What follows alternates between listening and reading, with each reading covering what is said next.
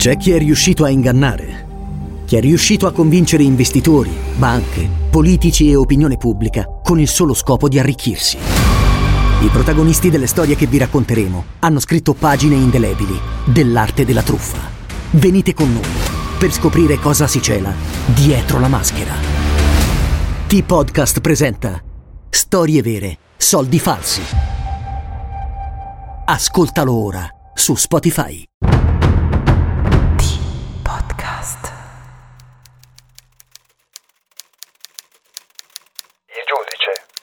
Creduto all'assassino invece che ai testimoni, perché l'assassino era il più vicino alla scena. Milan Bestic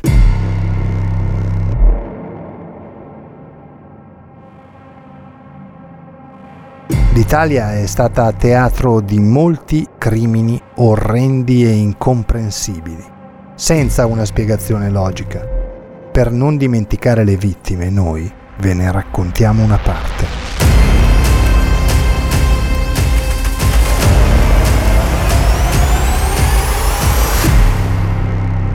State ascoltando Spaghetti Thriller, i delitti feroci del bel paese.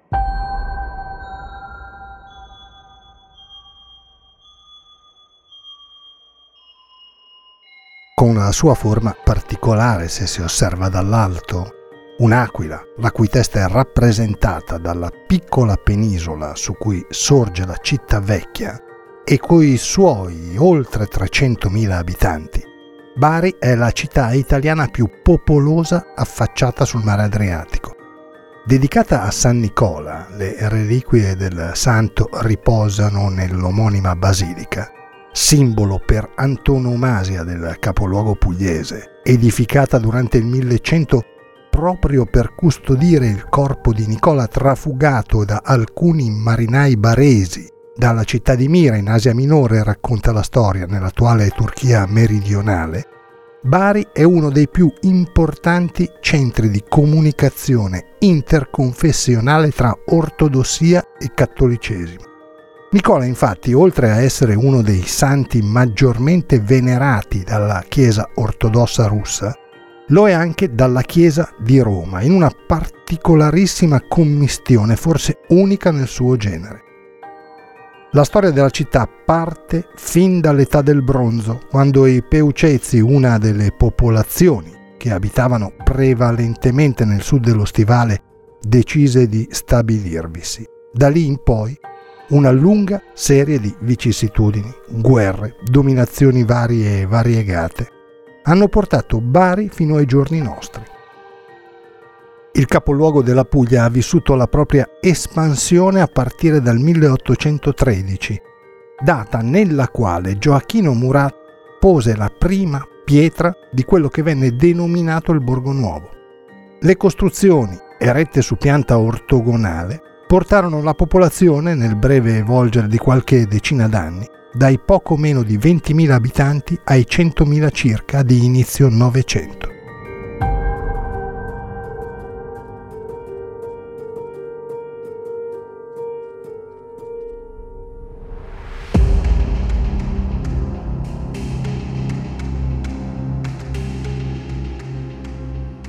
Una crescita esponenziale, un'evoluzione demografica impressionante che culminerà intorno alla metà degli anni 70 con quasi 400.000 residenti nel capoluogo pugliese.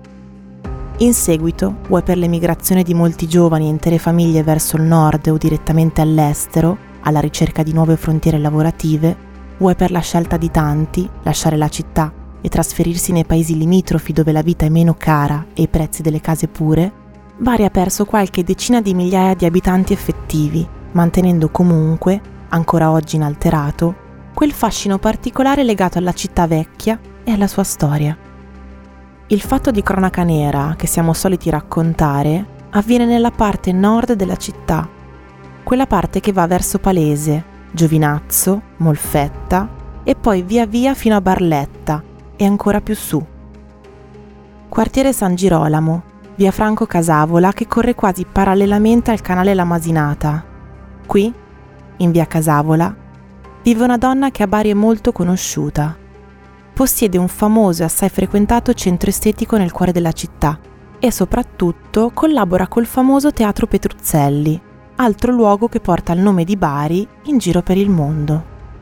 Lei si chiama Anna Costanzo, ha 50 anni ma non li dimostra minimamente, due matrimoni conclusi alle spalle, i rapporti con gli ex sono sempre stati ottimi all'insegna del rispetto e della buona educazione, di professione estetista. Ma estetista coi fiocchi, probabilmente la migliore quando si tratta di truccare le stelle che si avvicendano sul palco del Petruzzelli. Insomma, nel suo campo una vera e propria numero uno, tanto da essere soprannominata nell'ambiente la truccatrice degli artisti, la migliore truccatrice di scena. Carattere estroverso, gioviale, battuta pronta, amante delle cene in compagnia e delle serate con gli amici trascorse a ridere e scherzare. Innamorata della vita che forse questo innamoramento non lo ha condiviso poi così tanto. Una donna ben voluta da chiunque.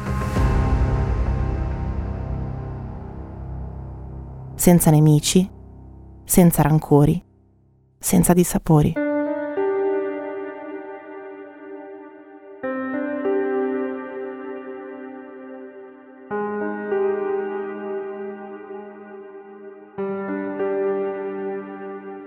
Anna Costanzo, limpida e trasparente, chiara e senza ombre, misteri, lati oscuri.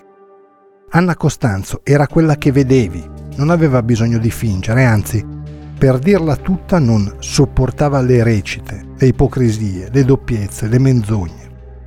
Una donna tosta, di carattere, dedita al lavoro che considera quasi sacro. Non manca mai un appuntamento, è sempre presente quando viene chiamata direttamente dalla Petruzzelli. Presente e puntuale. Spesso, raccontano i vicini, la si incontrava la sera quando rientrava a casa, viso tirato, evidentemente stanca, ma aveva sempre una parola per tutti. Rispondeva ai saluti in maniera cordiale. Si fermava per fare quattro chiacchiere volentieri e poi, educatamente, salutava per tornare nel suo appartamento. Un bagno, una cena, un bicchiere di vino, un libro, della musica, magari un bel film in televisione. Poi a letto, pronta per la giornata successiva, che sarebbe stata piena di impegni e corse da una parte all'altra della città come quella precedente. Sempre. Ecco perché la mattina dell'11 luglio 2009, quando un'amica di Anna apre il centro estetico e si rende conto che di lì a breve arriverà una cliente, ma di Anna non si hanno tracce, nonostante le telefonate al cellulare e i messaggi lasciati in segreteria, inizia a preoccuparsi, tanto da chiamare Francesco, il fratello di Anna chiedendogli se sapeva qualcosa di sua sorella, perché al lavoro era in ritardo, notevole tra l'altro, e non rispondeva sia al cellulare che al telefono della sua abitazione. Francesco si preoccupa. Anna in primo luogo non è quasi mai in ritardo e in secondo, conoscendola bene, quantomeno avrebbe avvertito o in alternativa avrebbe risposto alle chiamate dell'amica. Così prende la macchina, passa al centro estetico per ritirare il mazzo di chiavi che Anna lasciava sempre sul posto di lavoro per qualsiasi emergenza e corre in via Casavola. Subito, appena infila le chiavi nella serratura, si rende conto che qualcosa non torna. La porta non è chiusa con le consuete mandate, ma al contrario è aperta. E come entra, nota un secondo particolare che lo lascia perplesso. Le luci dell'appartamento sono accese ma è giorno. Perché mai la sorella avrebbe dovuto tenere le luci accese? Che senso avrebbe avuto?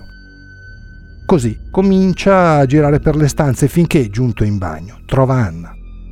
Anna è in ginocchio davanti alla vasca da bagno con la testa dentro quest'ultima, pantaloni e slip abbassati fino a sopra il ginocchio e sangue ormai raggrumato sulla testa stessa.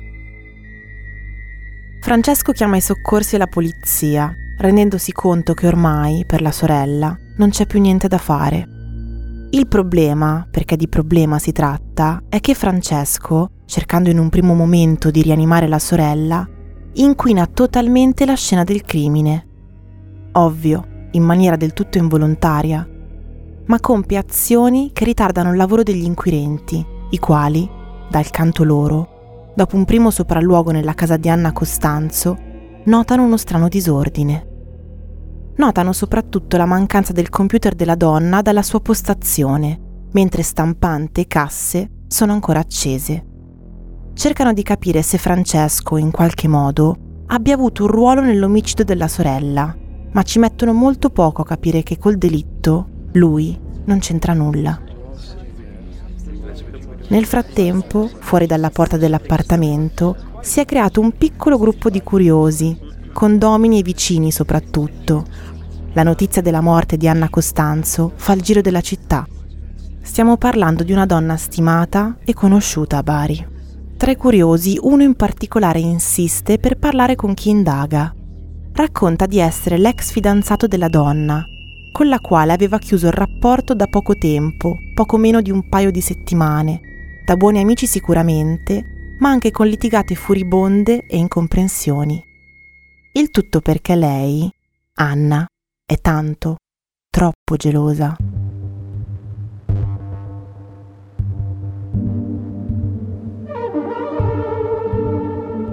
L'uomo ha 17 anni meno di Anna, lavora nel negozio di ferramenta della famiglia e si chiama Alessandro Angelillo. Però, anche qui, dopo indagini e riscontri, i conti non tornano del tutto. I due, Anna e Alessandro, si conoscono nel 2006 e la donna, nonostante l'evidente differenza d'età, è convinta di continuare la storia.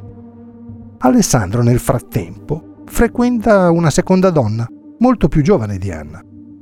Ed è quest'ultima la causa dell'allontanamento tra i due perché la presunta amante inizia a inviare ad Anna foto che ritraggono lei e Alessandro insieme. Lui nega.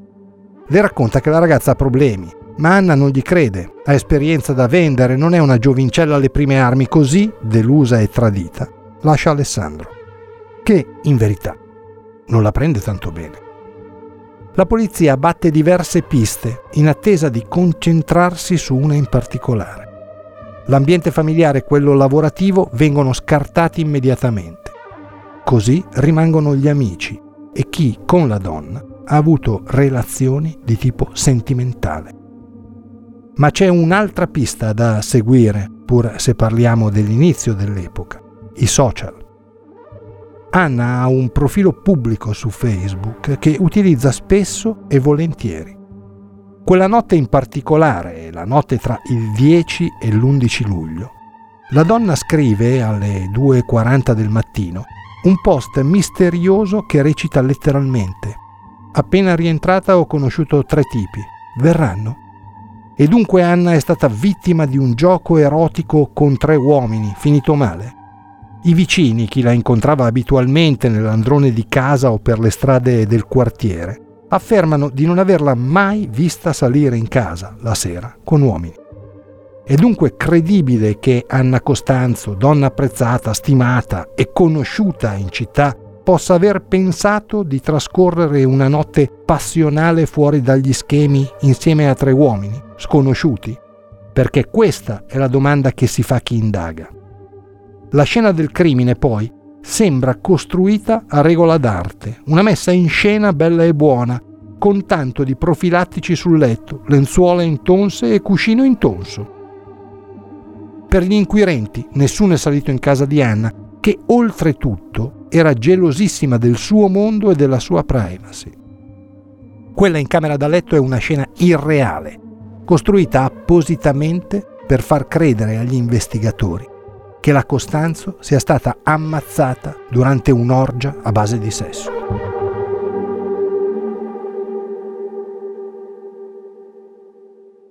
Altri particolari trovati da chi indaga nell'appartamento portano gli inquirenti a pensare che i fatti si siano svolti diversamente. Innanzitutto la porta d'ingresso. Non si trovano tracce di effrazione, come se la donna avesse fatto entrare il suo assassino. Poi le cose di Anna, che indossava o portava nella borsa, tutte lasciate in ordine come se quelle fossero operazioni che la donna compiva quotidianamente. Nulla è fuori posto in quel disordine che non convince, come dicevamo all'inizio. Anna rientra da una serata con gli amici alle 2.10 del mattino. L'amica che la riaccompagna a casa, insieme al cugino di Anna, guarda l'orologio mentre la donna entra nel portone, poi si spoglia e posta poco dopo le 2.30 il messaggio su Facebook. No, i conti non tornano per la polizia. E anche il modo in cui la Costanzo viene uccisa rafforza la tesi di chi si sta occupando del caso, nella fattispecie gli uomini del dottor Pasquale Testini. Gli inquirenti trovano sul pavimento una statuetta di legno con cui la donna è stata quasi certamente colpita. Dopodiché, con ogni probabilità incosciente, viene trascinata nel bagno e lì, in quella vasca, annegata, tenendole la testa sotto l'acqua. Già, perché la polizia trova la vasca vuota, ma come conferma l'autopsia, Anna viene annegata tra le 2.10 e le 3.30 del mattino. A questo punto la mobile di Bari decide di interrogare l'uomo che si era presentato quel mattino davanti all'appartamento di Anna Costanzo. Sì, proprio Alessandro Angelillo, per cercare di capirci qualcosa in più sulla personalità della vittima, dal momento che i due avevano trascorso gli ultimi tre anni insieme. Già dalle prime domande in questura, Alessandro sembra vacillare. Racconta delle difficoltà nel rapporto, lo abbiamo appena detto, ma ha un alibi debolissimo. Avrebbe giocato a poker online la sera precedente e soprattutto non racconta un lato del suo carattere, quello oscuro. La polizia, dopo aver mandato in un'altra stanza Alessandro, chiama la presunta amante dell'uomo e lei, interrogata, parla di lui come di un violento, di un uomo dedito al sesso estremo, agli schiaffi, alle botte e proprio per queste ragioni lo aveva lasciato. La deposizione della ragazza accende un segnale d'allarme negli uomini della squadra mobile di Bari, che decide di procedere con una perquisizione dell'appartamento di Angelillo e allo stesso tempo chiede conto all'operatore telefonico di cui si serviva l'uomo di ricostruire i movimenti del suo cellulare. Le indagini proseguono a ritmi serrati.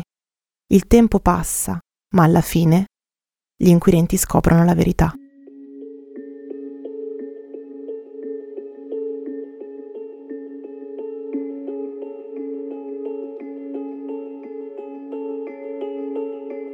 La verità è che l'Angelillo, la sera del 10 luglio 2009, si reca nell'appartamento di Anna Costanzo, il suo portatile aggancia alle celle di quella zona. Da lì telefona e riceve telefonate. Attende il ritorno della donna, la aggredisce, la colpisce con la statuetta di legno, cerca di strozzarla, dopodiché la annega nella vasca che aveva riempito, secondo la polizia, precedentemente. Poi scrive il post su Facebook e sistema la messa in scena nella camera da letto di lei, come se i tre uomini fossero andati da Anna e l'avessero uccisa. Alessandro Angelillo viene arrestato a novembre, condannato in primo grado a 30 anni di reclusione, scesi a 16 e 6 mesi in appello per la confessione dell'uomo di aver ucciso Anna Costanzo, pena confermata dalla Cassazione nel febbraio 2014 suscitando la rabbia e le proteste della famiglia della povera Anna e di tutta una città. Oggi Angelillo ha scontato la sua pena, non sta a noi se definirla equa o meno, c'è un codice e ci sono delle leggi per stabilirlo. Ma i guai giudiziari per l'uomo, che durante un permesso di dieci giorni avrebbe violato la misura di avvicinamento nei confronti di una ex fidanzata, sembrano non essere terminati. Vedremo. Intanto Anna Costanzo, una donna dolce e romantica, tosta e coriacea, sorridente e piena di voglia di vivere, è morta. Uccisa per gelosia. E nulla potrà restituire il suo sorriso a chi l'ha amata durante la sua breve, troppo breve, esistenza.